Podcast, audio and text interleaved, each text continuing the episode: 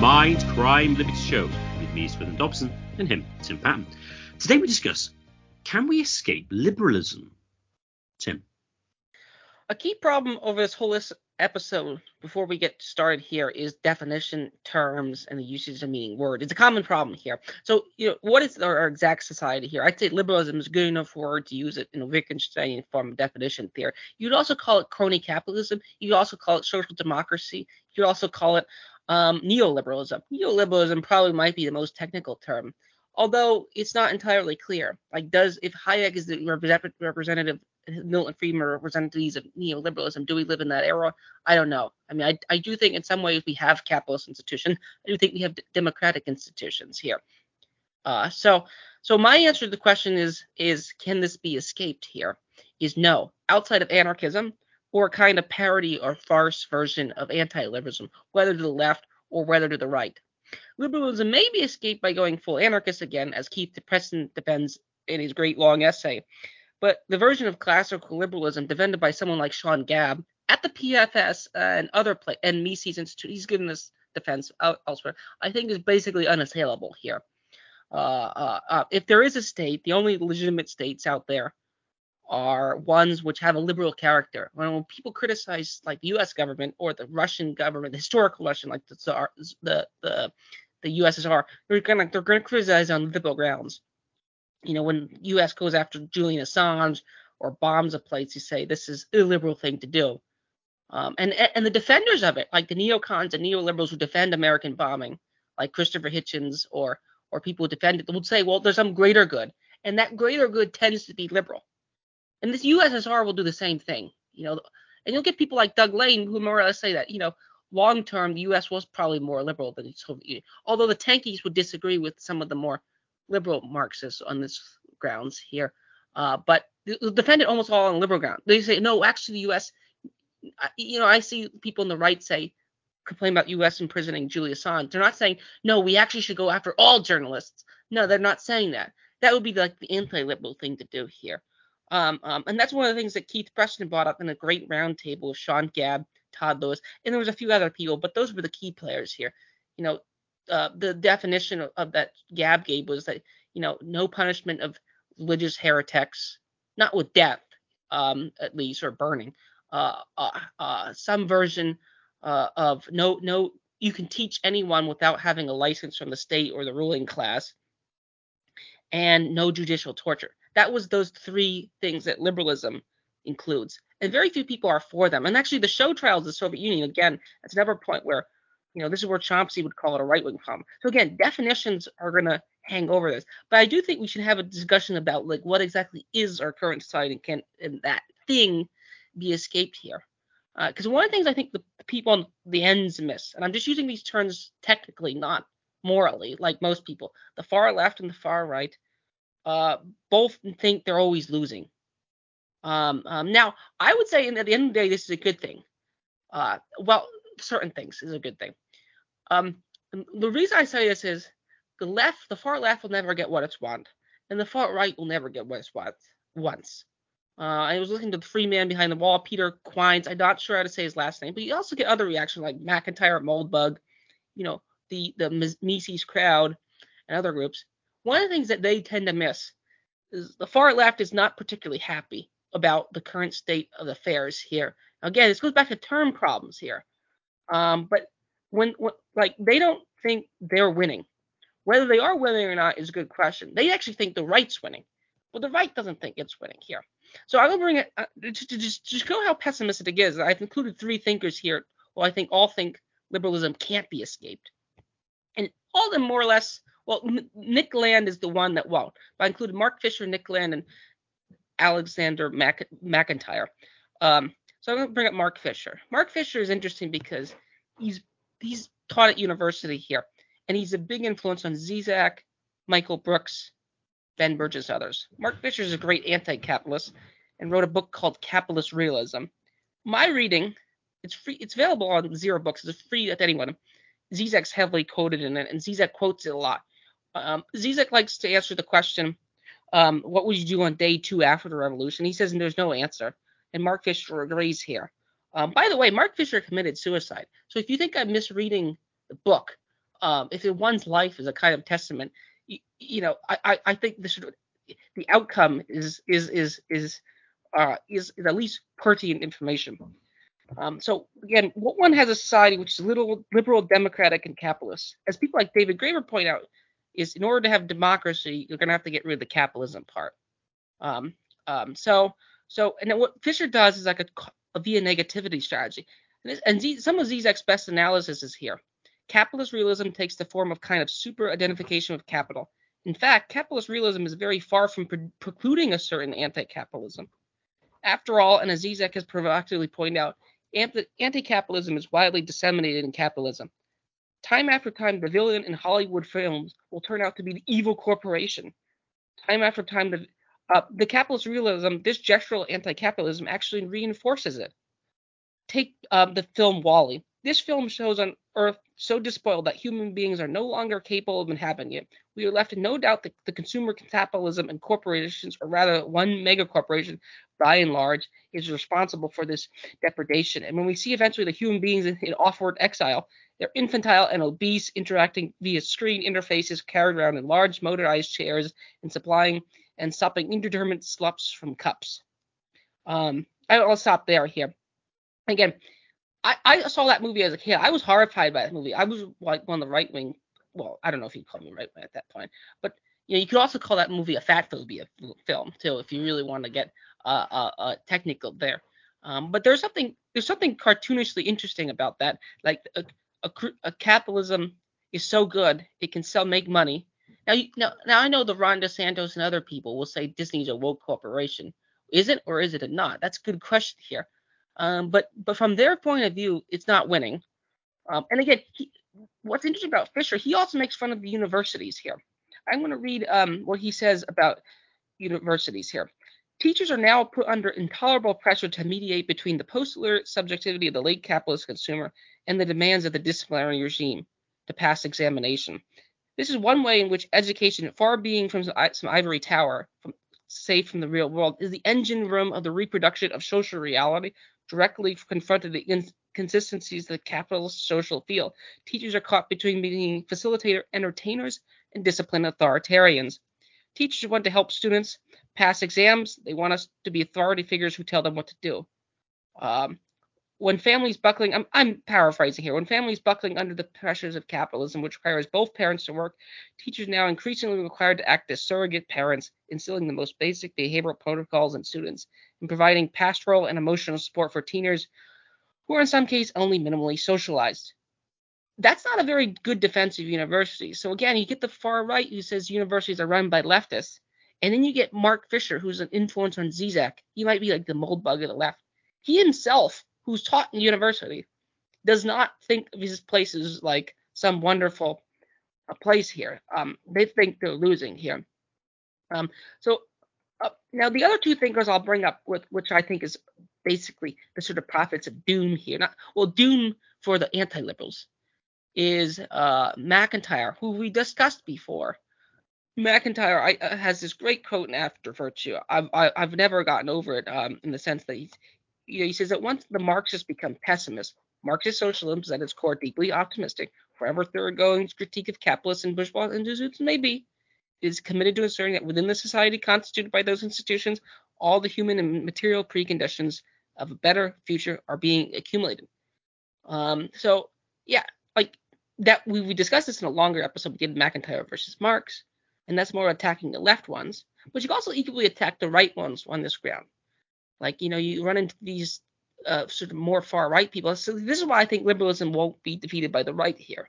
Um, partly because they are liberals, and especially here in like Protestant Anglo societies, we we sort of reflexively liberal, as Sean Gabb argues here in in that episode here. Now again, you always get bogged down in terms here, but a lot of ideas, and actually Moldbug himself in the Ultra Calvinism brings this up here, and he doesn't really provide a way out of it. Um, things like feminism, things like universal suffrage, those come from Christianity somewhat, um, for better or for worse. There's always there's always countervailing tensions within them. Uh, interesting enough, a lot, of it, a lot of it comes down to the meaning and usage of words Paul used. So the word definition problem goes all the way down. But my theory is it's inescapable here. Um, well, it's inescapable, uh, definitely in the near and the medium term, if not the long term. Here, I think we're still living in some sort of liberal era, insofar as the left won't get its want what it wants, neither will the right get what it's want. Um, so that that's my sort of opening treatise here against it, uh, against the uh, the revolutionaries. What do you make of my treatise here against this? Um, it, can it be escaped? Do we want to escape it? Is my treatise within right here? To you know, is Mark Fisher's pessimism like? What do you make of that, Swithin? I think we have to distinguish um, various aspects of the existing regime, whatever we want to call it. Um, I think a broad um, distinction one could make is between the economic and the cultural. Um, and it seems very much uh, to me that, at least with the present regime, it's the uh, the economic uh, angle which cannot be directly touched. Um, you have um, the sort of uh, economy is run by banks post 1971 with pure fiat money. That's the. That that's kind of the current sort of economic paradigm um, um, that exists, and that cannot um, ca- cannot be really undone.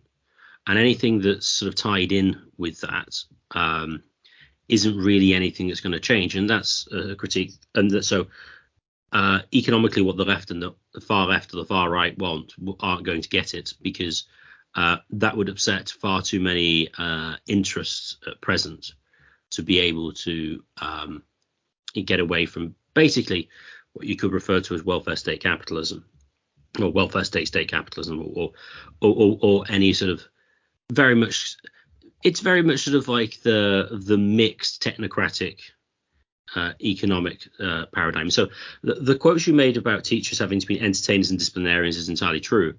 Um, that's the function of the uh, the education system predominantly. That um, well, no, we have to have all these standardized people being churned out, and then the teachers need to sort of fulfill multiple odd well entertainment because the kids don't want to be there so you've got to try and keep them there somehow by entertaining them. But then also they've got to pass exams at the same time so it's an, it's an entirely uh, accurate thing. And so same thing with the Mark Fisher at universities again the same thing. Uh, why do most people go to the universities? Well because they want to get credentialized. Why do you need to get credentialized so they can get a job? That's not necessarily a bad thing but um, the whole um, the whole system is there to help perpetuate the current uh, economic paradigm. Um, as you were mentioning, say uh, before we came on, that um, Zizek mentions that a lot of the cultural left stuff, which the right would say that they are losing on, which is pretty clear that they they are. Um, I, I, can't see how the right is really winning any cultural battles, unless, of course, you uh, include the potential uh, revocation of Roe v. Wade. But even then, that's not really a right wing victory. A right wing victory would be the opposite, being imposed by the um, by the Supreme Court. This just means that each state can do what they want uh, with respect to abortion law.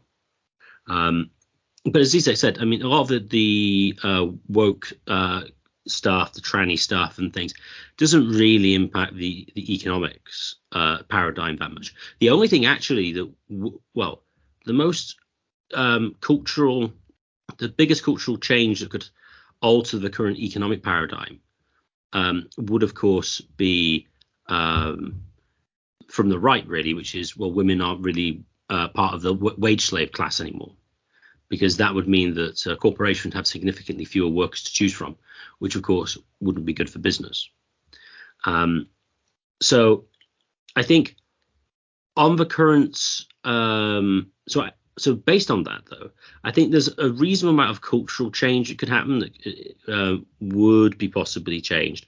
Although that would be largely determined by the uh, media organs because basically whatever the media uh, if there's enough media groups saying the same thing for long enough people start believing it and thinking it's correct.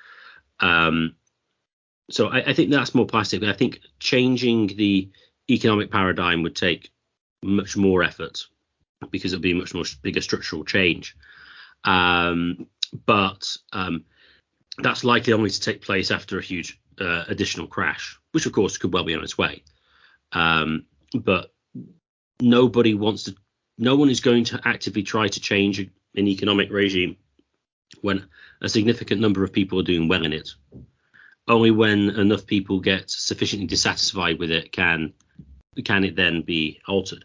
Um, but on the cultural stuff and the liberal aspects um, of the, the, things that Sean Gabb said, um, you could argue you could argue on there. I mean that the current regime is becoming more illiberal. Uh, yes, it's true. You can say most things and get arrested, put in jail, but again, on the fringes, you can if you say things unpleasant, um, uncharitable things about the Jews and the Holocaust. That can get you in jail in Britain. And now with uh, digital communication uh, acts in Britain, if you send tweets and stuff, you can get arrested for them. Um, so it does seem certainly the case that typical liberal, what we traditionally consider liberal values, um, are um, going down the wayside. And also, Julian Assange, you mentioned before, is interesting to compare with Daniel Ellsberg. Daniel Ellsberg is defended by all the media class, and then you know um, he's a hero. Julian Assange is uh, well the Home Secretary away from being um, extradited to the US. Um, so on the sort of more traditional sort of liberal. I'll be quick interrupt with a joke. Julian Assange is a Kremlin agent who wants to elect Trump. That's really what he is. LOL. well, yes, obviously. Well, I mean, I mean, you could. I suppose you could say that you know we, we don't like Julian Assange because uh, Julian Assange isn't really part of the uh, the the um, corporate media class, and he's basically an enemy. He's basically an economic enemy because WikiLeaks is giving people unredacted. Well, not actually, did redact it, but first-hand information they could read up and didn't have to go through the uh, media organs, and so therefore is a, a competitor. Um, so I suppose though, uh, as a general opening, um, when it comes to whether we can escape liberalism, it depends what it mean by liberalism. Obviously, we should be sort of agreed-ish on there, I think. Uh, but also, I think um, what is the major driver of, of like um, societal change and what do people value the most? It might you could interpret the things I've said so far that people care about economics more than anything else, which isn't necessarily true. Um, so I, I, I suppose that would be a an important um, an important matter. Although what I would say is, it seems to me now that people are much more happy to uh, criticise lockdowns now that their wallets are being affected. Uh, whereas two years ago, oh no no no no, can't kill Granny. Got to keep got to keep Granny uh, alive for the cost of 30 million pounds. It's fine, it's all good because it wasn't their money.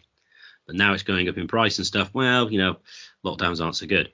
Um, so yeah, those would be my general over, um, initial thoughts on the topic interesting. I will say this though, the so what what what drives the uh, far left and far right to be so uh, sad and pessimistic is the interesting question here. Uh, and to me, in a sense, this this episode is is is moderate. Not to sound like the sort of annoying um, uh, make this about myself here, but the sense this is sort of self therapy here here insofar as I don't like should we be upset that liberalism can't be escaped here? That that's that's sort of like the TLD version of TLDR version of things. Are things as bad as they say they are?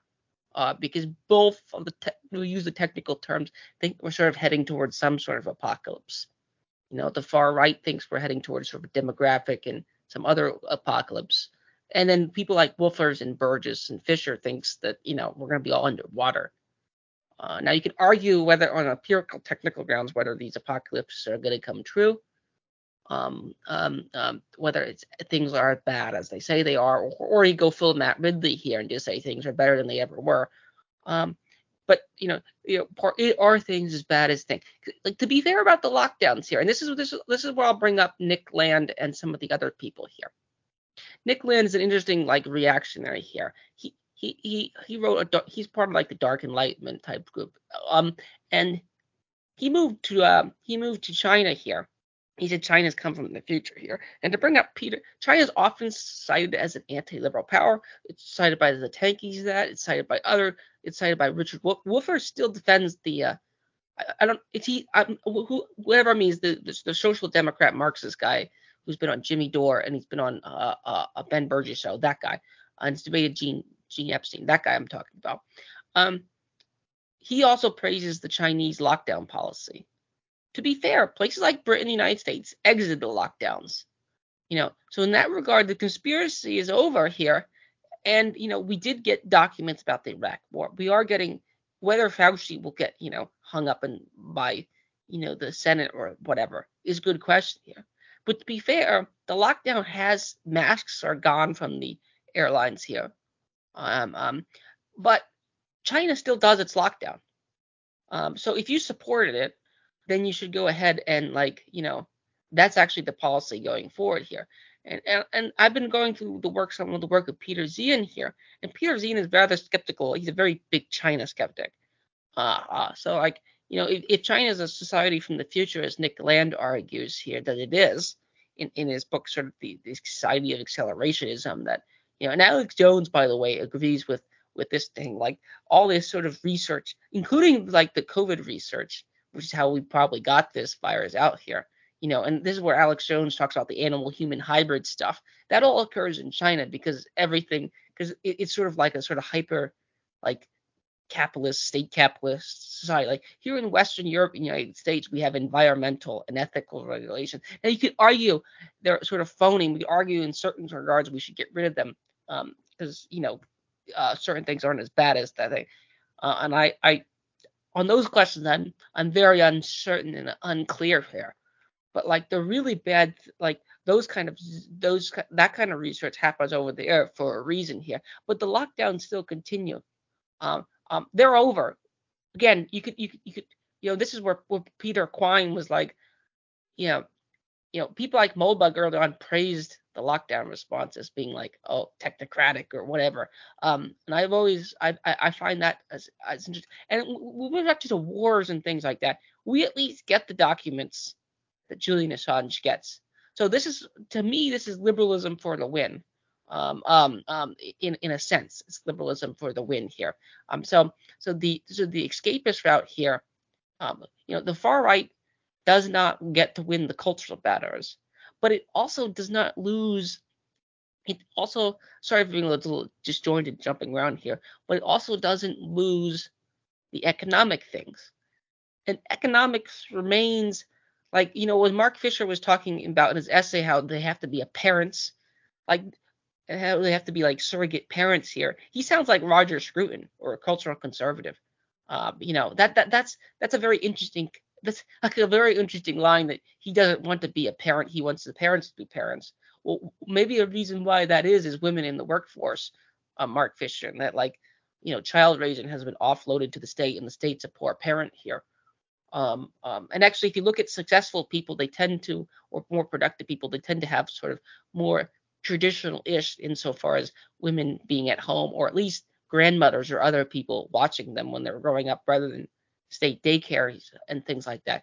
Um, so there is interesting interludes in their analysis here that um uh, uh, uh, uh, uh that go there. So Swithin, what do you make about the, the pessimism point? Like, um, you know, you do agree that the two fringes, and I, I, I'm just using these terms technically, not necessarily morally, aren't very like so to speak optimistic about you know the, our society here. And he, uh, Ed Ed, uh, Ed Feser had an interesting piece in Amer- American Survey have these are oikophobia here.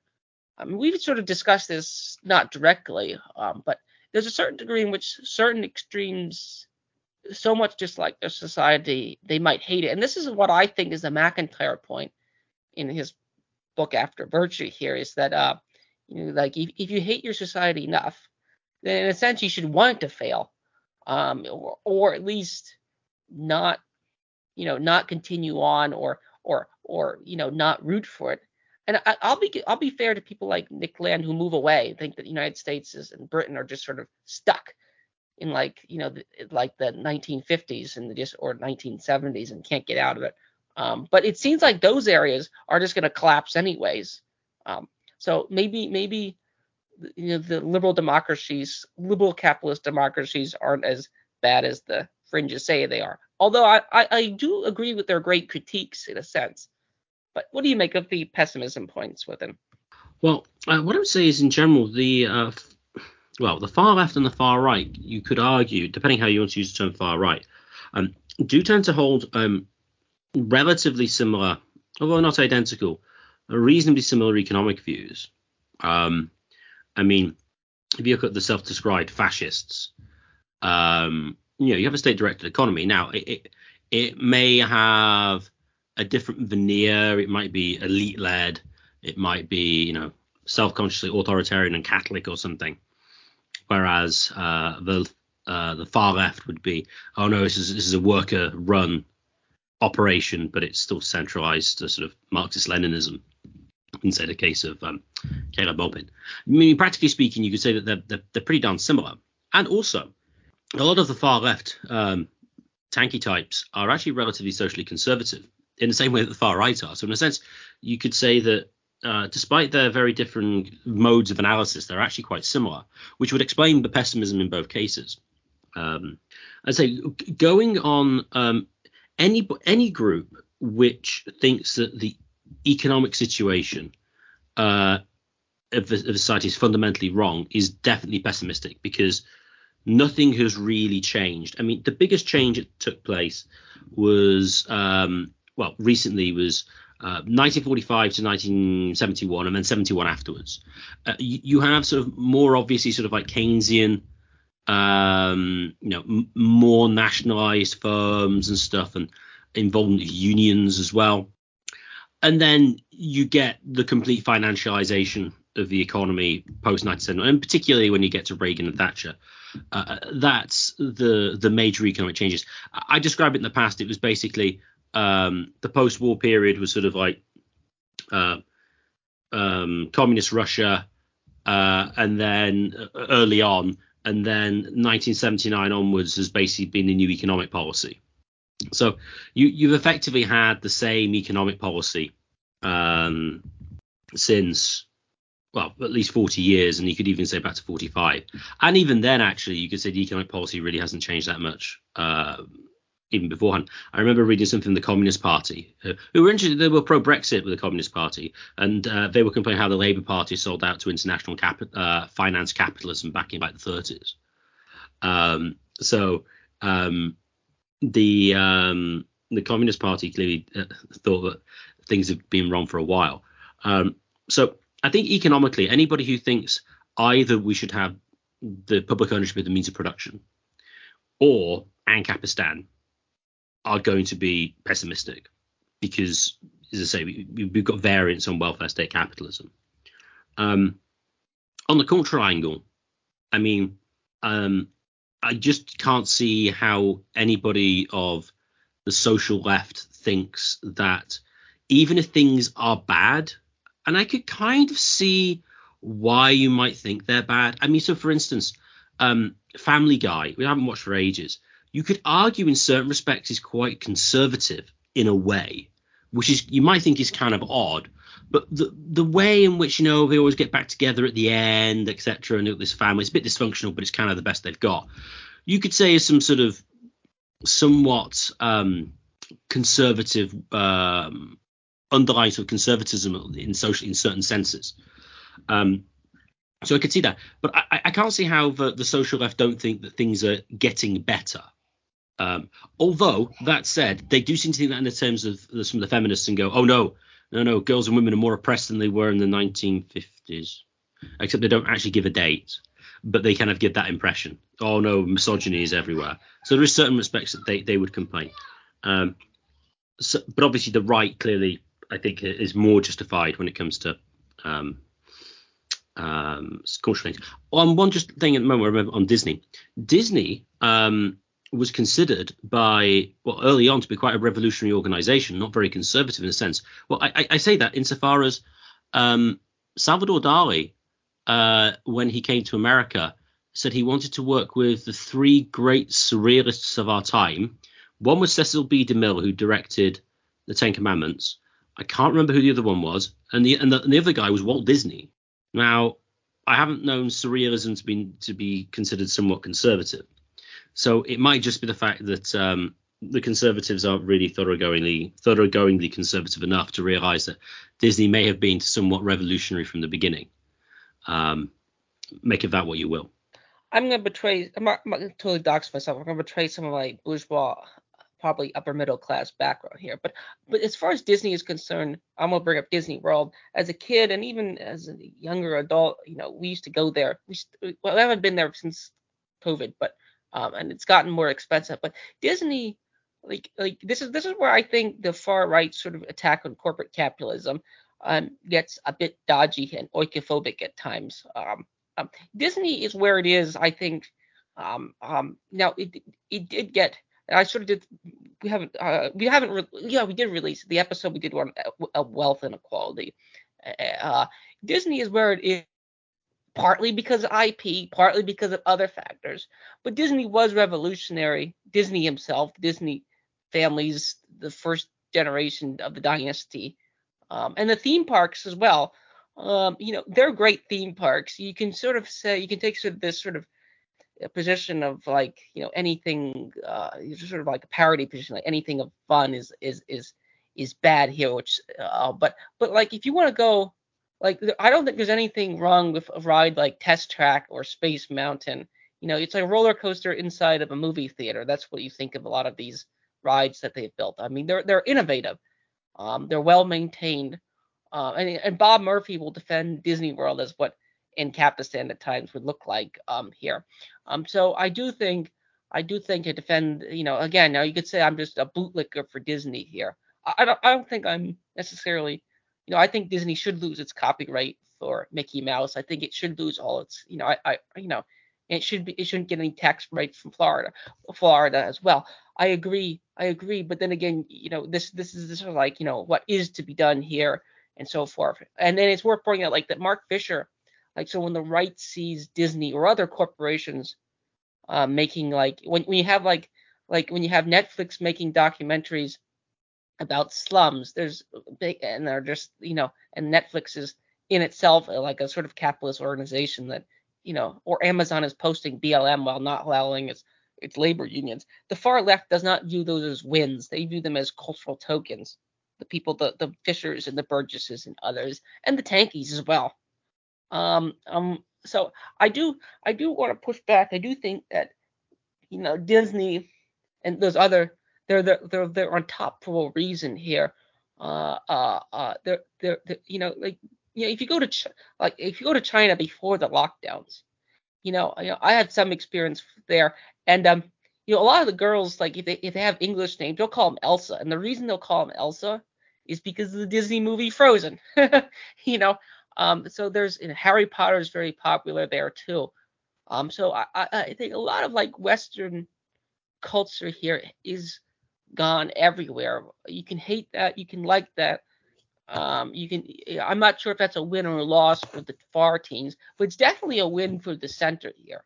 It's definitely a win for like the sort of Randian and minarchist types, the Christopher Hitchens types, as well as like not the, not the straight out the, the, the cultural leftists here. It's definitely a win um, for them. Um, um, you know, like the people that write for Washington Post and and and and that class of of of persons there. Um, so I, I, I do think they are. Tra- I think it's interesting you brought it up there, but I do think they are trans they are a transformative company um, in that respect. They sort of made Florida a vacation destination. You can also say the air conditioner made Florida. Um, but that, that, that's somewhat of a, a long aside here. I want to go back. If you want to comment on that, uh, I want to go back to the term. Uh, I want to go back to the term liberalism here and Swithin, you've been you've been I wouldn't say a stickler, but you could say that. And I say this with uh with with a big smile. Um, it seems like it seems like terms could just be the whole issue here. Um, uh, we've done an episode with Rick Story, or does grammar exist here? And term debates have long been a problem throughout. I'd say the English throughout English history, can I eh, say the least. You know, especially in recent history. Like, you know, the whole feminism debate in Christianity seems to hinge on on like the like the meaning context of Paul's use of the word authority and and what does the church mean. Um, and, and like like word disputes word disputes uh, are are are everywhere and like you know like the free speech debate well we believe in free speech we believe in consequences or something like that you get that you get that kind so with a word like liberal um, I, I do like does it have any use? I, might ask Swithin. Um, before before we continue there, you, uh, that'll be my question. Does a word like liberal or neoliberal have a use? Is it merely pejorative?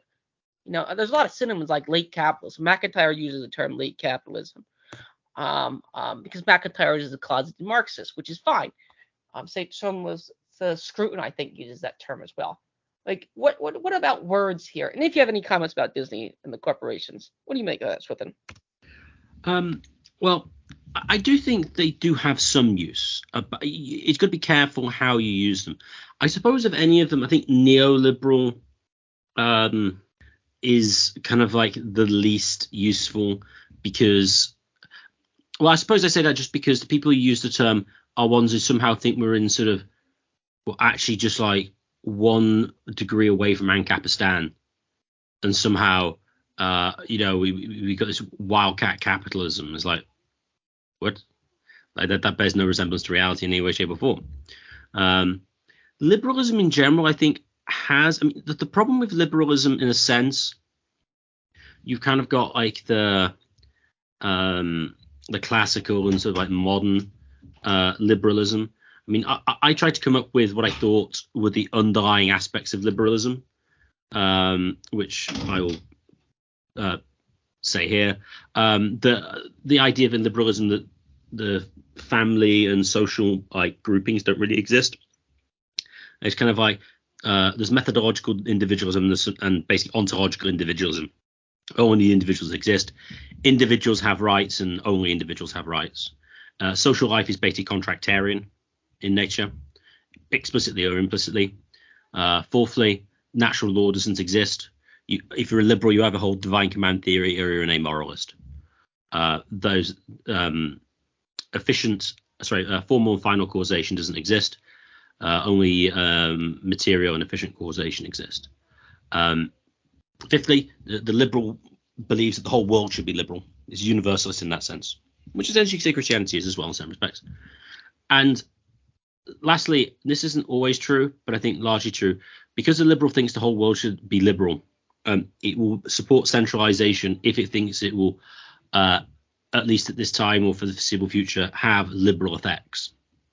Um, and I think that captures various different uh, modes of uh, liberalism. Um, so I, I, do think liberalism has, uh, it is a very slippery term um, as many terms are. But I, I, do think liberalism is somewhat meaningful, although in most uses of the term it, it, it tends not to be. Back to D- Disney briefly. Um, I think it's interesting with liberalism in, in, general, and we haven't really got to sort of like the individual self-expression and sort of family issues when it comes to liberalism. Um, is that um, to what extent does technology make society liberal? just the fact that people can move around me that people now end up being more individual in the way they act. Historically, they'd have to operate within a thick sort of social culture. Uh, and you know there wasn't really much way out of it, since they were just existed in it. Whereas now you have to consciously choose to do things, and now you can consciously do things. And go, well, I get paid more if I move a few hundred miles away, so I will. Um, and so that sort of unleashes well, effectively, you could argue that at least modern technologies have given each individual person more power uh, insofar as they are able to. Well, obviously, not all of them in a sense, uh, because they may not earn as much comparatively. So you have to be nuanced that, but certainly uh, they are much more mobile, um, which I think is crucial for uh, liberalism. And then related to that with uh, entertainment, I mean, you don't need to leave the house for entertainment anymore uh, which you could say is inherently sort of liberalizing because it's, it's, about your individual tastes and preferences rather than enough people who can fill out a theatre or enough people who can actually play reasonably well for a concert because you just listen to whatever you want to. Um, and that actually goes back to, to Disney. Um, what I would say is, in a technical sense, I do think Disney have produced good art. They have some, not it's not brilliant, but it's decent. I mean, you can see why it's popular. I mean, a lot of the um, the social the the woke stuff they're putting in now, in a sense, well, it can actually be done artfully, but they, they seem to be going to propagandizing mode. I mean, you can do, you can have um, a well constructed film. I mean, I mean, so for instance, a film I like, um, it's an Argentinian film actually, um, Secrets in Their Eyes. You could argue basically it's a pro adultery film, uh, but it doesn't bash you over the head with it, and actually fits artfully with the entirety of the film. Um, and so you can do that, and it still kind of be technically good. And I think that's why a lot of it is popular. And also, um, a lot of these other countries don't have the resources to make the things that Hollywood makes. Um, so, like in China, for instance, uh, the Chinese love stupid action films, which is why America produces a lot of them these days because the Chinese market's massive. Um, and so feels like McDonald's and a lot of the American culture. I mean, it, they, I wouldn't say they're great to a large extent, but they certainly fulfill a need and they are, you know, technically proficient. Now, obviously, this is predicated on being able to distinguish kind of like technique uh, and technical proficiency and artistic merit uh, separate in certain respects from ideology and, and theme.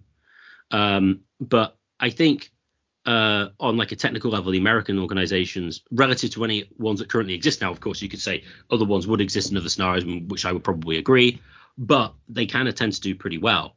Um, and, and, of course, the fact that most people around the well, English. Hmm, be careful. I don't know if English is the most spoken second language in the world, uh, but it's probably close uh, with geographical spread and things. Um, so um, I wouldn't say that the American organizations are bad and incompetent. They're kind of, to our extent, bad but competent enough compared to the rest of the competition. I think that would be a fair assessment of Disney and other sort of corporate entities. I'll bring up the movie WALL-E here again because WALL-E, you know, on on the one level, Mark Fisher is correct that that Disney making money off WALL-E by selling a dystopia, like you know, or other movies like The Hunger Games. Other there's other sort of these sort of ostensibly, well, you, you can try to read different messages in them. They're ostensibly culturally woke messages. You know, elite. There's some other big bo- Elysium. There's other big box Hollywood films that are sort of, you know, essentially left wing. Okay, but you know, it's but on but the structure of the organization making them, um, is right wing. Now, now I know there's a quote that they'll sell the. I think Atlanta has that. They'll sell the. They'll sell the rope we hang the capitalist with with uh, on it. Um, so maybe there's that that aspect of play. Um, but for all the the quote unquote woke culture stuff, at the end of the day, there were corporate capitalists, and the people like the Fisherites don't think that's a new term. Um, don't think um, and the Graeberians don't think that capitalism could exist without the state or in its current form, with the Rothbardians at times partly agree with them here. This is go back into the term dissection here.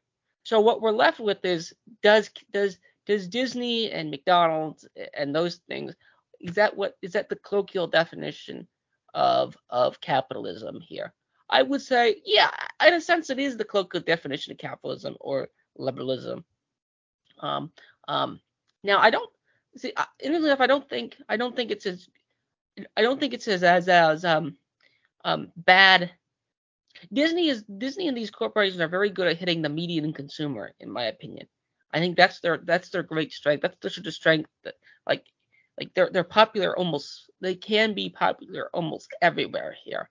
Um, and then and again you get this odd problem that shows up where places like Cuba and North Korea, speaking of societies that have escaped this sort of liberal tentacles here, like North Korea, they don't listen to K-pop or things like that.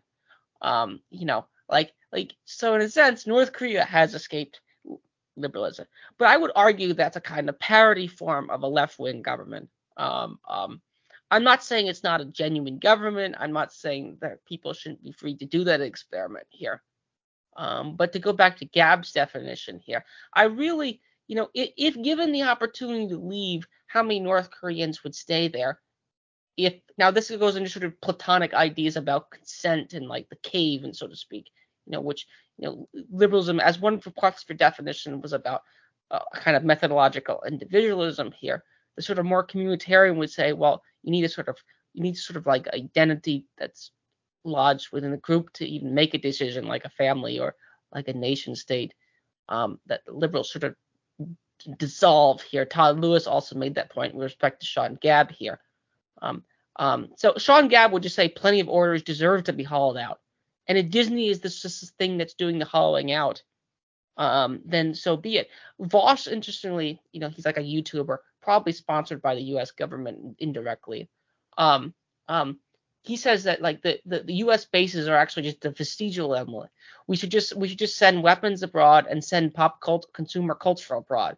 We should just actually get rid of the aircraft carriers. He said this on a debate with uh, Destiny or somebody else. Uh, I thought that was an interesting sort of like, you know, very uh, honest, very clear. Like if you really want to send, if you really want to spread American culture, Iraq and Afghanistan is actually the worst way to do it.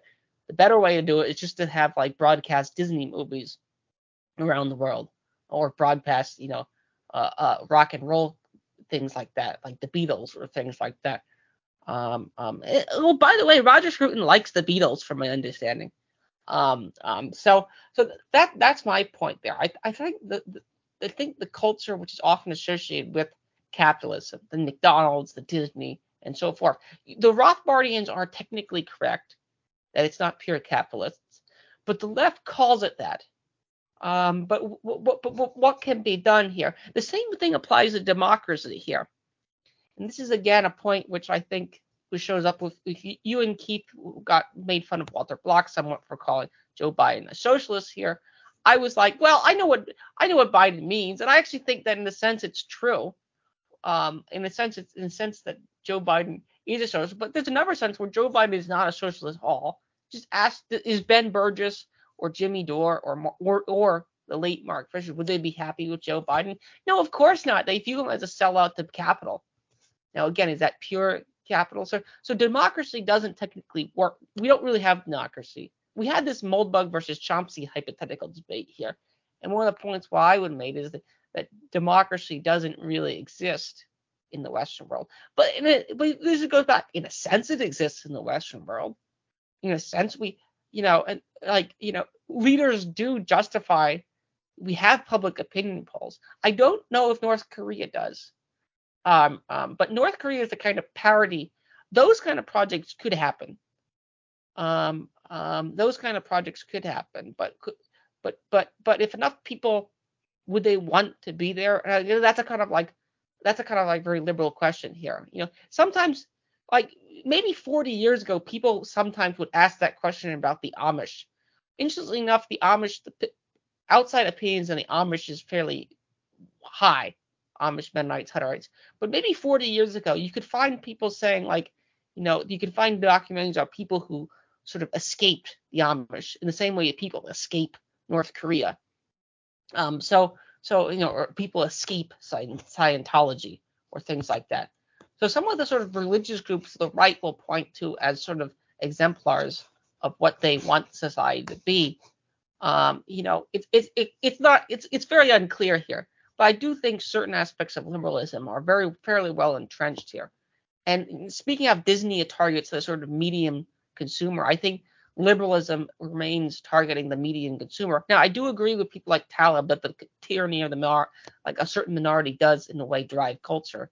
But it, it's still it's still the medium thing consists Disney. And to be fair, many of the left wing people are basically bourgeois married. That's Charles Murray's point.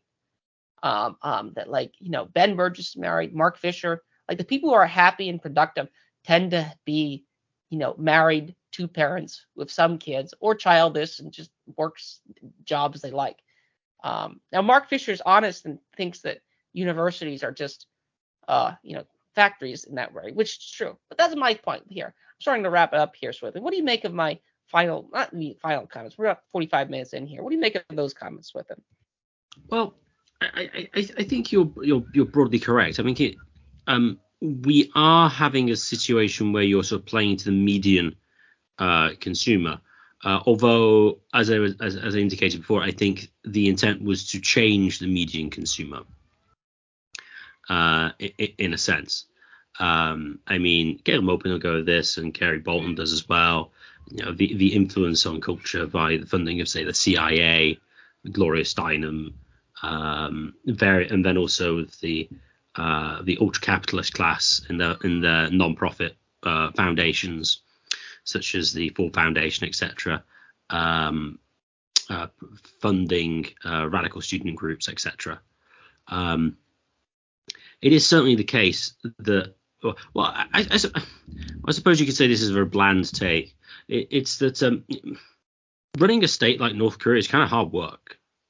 Much better to people not realize they're in a surveillance state and not realize that they have they're in um, in chains and uh, to think that they're happy and productive that they will. Oh, how what was that quote from um, the World Economic Forum? Oh, I will own nothing. Um, I won't own anything or anything, but I'll be happy.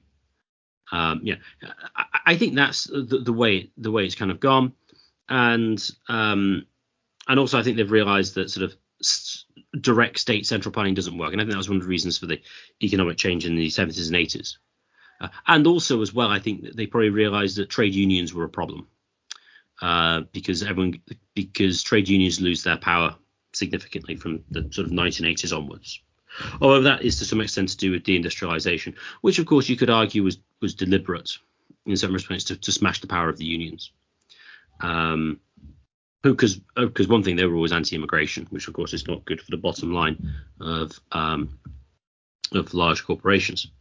Um, so I, I I do think yes, the societies these days, you know, they they do focus on the individual consumer.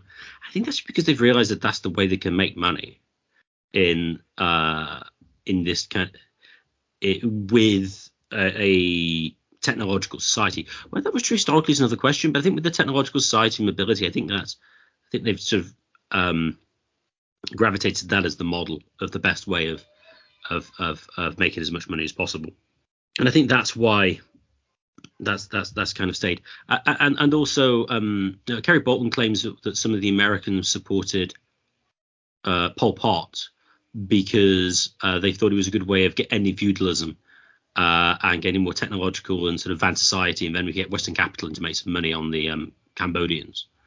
Um, so um, uh, yeah, I, I, think that's the reason why a broad sense of liberalism exists is because it's profitable uh, for various classes. I think that's the main reason why it it, it, it exists. Uh, that would be my overall point. Yep, but still by being profitable, it's still in a sense capitalist. Now again, whether you know the pure capitalist like a Rothbard or Mises would say is it's it's it's capitalist is a good question. Um, but you know, I think I think I think terms terms the ambiguity around terms is a central issue here. Um, um, that, Sorry, that just say, I, I, do think they're selling people things. I think it's interesting that the whole WALL-E thing is like we're going to sell, we're going to sell anti-capitalism to them in a capitalist mode.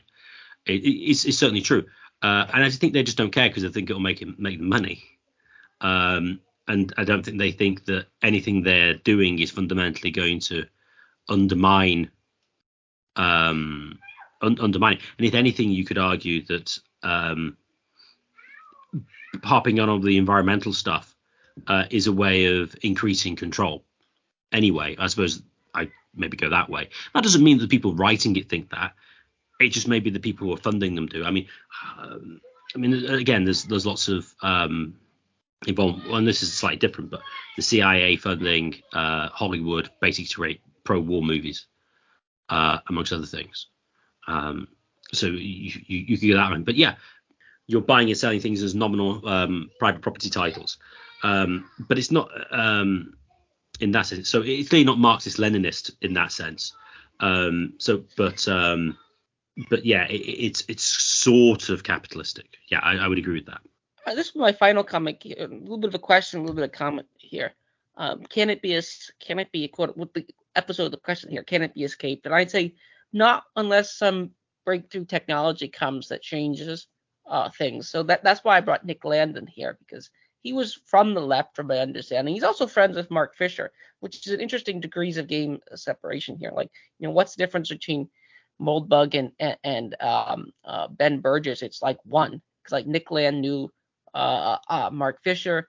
Mark Fisher, you know, has influenced the left a lot from his book Capitalist Realists here. Uh, uh, uh, so so technology will be the thing that'll break through or not break through here. And if it doesn't break through, if we just sort of just have, you know, maybe slightly updated versions of cell phones, slightly updated versions of computers and things like that, but nothing like a substantial shift. Um, um, I think I think I think liberalism is fairly well secure. It doesn't make everyone happy. Well, it doesn't make the fringes happy. But doesn't see that's the interesting part here. If you if you spend any time in a, a like on the outside in a circle reading or watching or listening to their content, um, um, uh, you know, none of them are particularly happy. Like you know, like that that's that's the funny thing is is like they don't view the social victories as victories. Um, and then when you really press them on like an issue like abortion or so, so forth, you get these sort of progressive Christians who think that like, well, that's because of the family structure breakdown and economic problems. Um, you know, that people could want, you know, so like even on those issues, it's not entirely clear. Both sides yell at each other a lot, which I, I mean, I'm not, I'm not, I'm not one of these civil people that want everyone to be civil. Like that's not, maybe I don't want war necessarily. I don't know, but you know, it, it's um, there's a lot of bluster, there's a lot of pessimism here. Um, can it be escaped? I, I, I'd say it's it's fairly well secure. if you take some of Peter Zeihan's readings of like China and Russia, those societies are very largely dependent on the U.S. Navy backing free trade. And they say that's an obscure point. Well, if that goes away, then then when people like Nick Land talk about like China being some exemplar of the future, uh, uh, you know, well that you know they're dependent on the old order, the old we'll call the ancien regime, and the ancien regime, in my term, equals you know the current existing Western powers. Um, um, that world seems like it still has a lot of punch left in it, um, um, um, and it still sort of delivers, you know, good value. It still delivers. It doesn't deliver everyone what they want, but it doesn't. It, it keeps the things that they truly hate. you you brought up a point about censorship here. Um, um, to be fair, you know, like like sometimes when people talk about Twitter and getting banned from Twitter, I think either that's the yeah, how how relevant is that? Now they did go after other services and so forth, um, but you know sometimes on these issues of censorship, you know I I, I can be pushed both ways on this on this question where I where on the one hand I don't think it's I don't think it's as bad as they say it is.